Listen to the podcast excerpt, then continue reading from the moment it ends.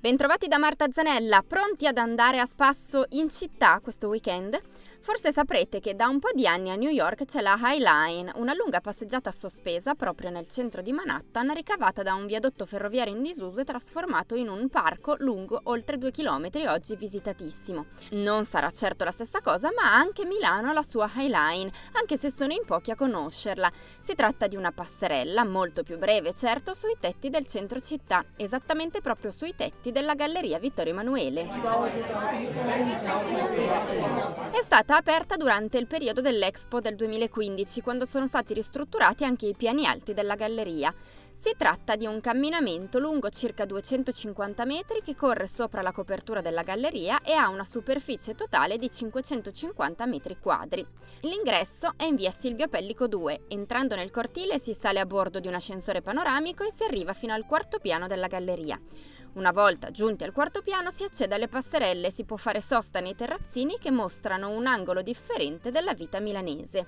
Il Duomo, Porta Nuova, il Castello, tutto lo skyline della città con i nuovi grattacieli che spuntano tra le case di Milano e perfino la cornice delle Alpi quando il tempo è clemente.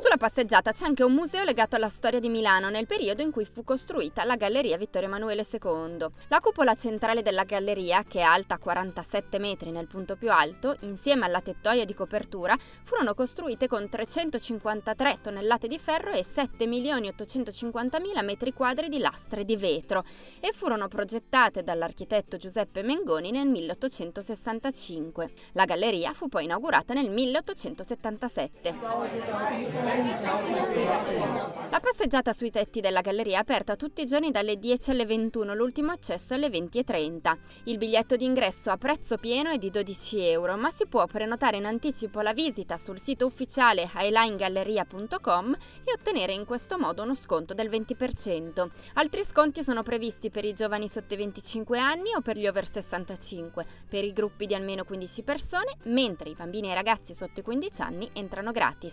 Spesso sono previsti anche eventi speciali per chi vuole aggiungere qualche euro in più, ad esempio si può scegliere di aggiungere al termine del percorso una sosta per una pizza o una degustazione di vini. Nella bella stagione vengono anche organizzate proiezioni di film sotto le stelle. Buona passeggiata allora questa volta sui tetti della città e l'appuntamento è per il prossimo weekend.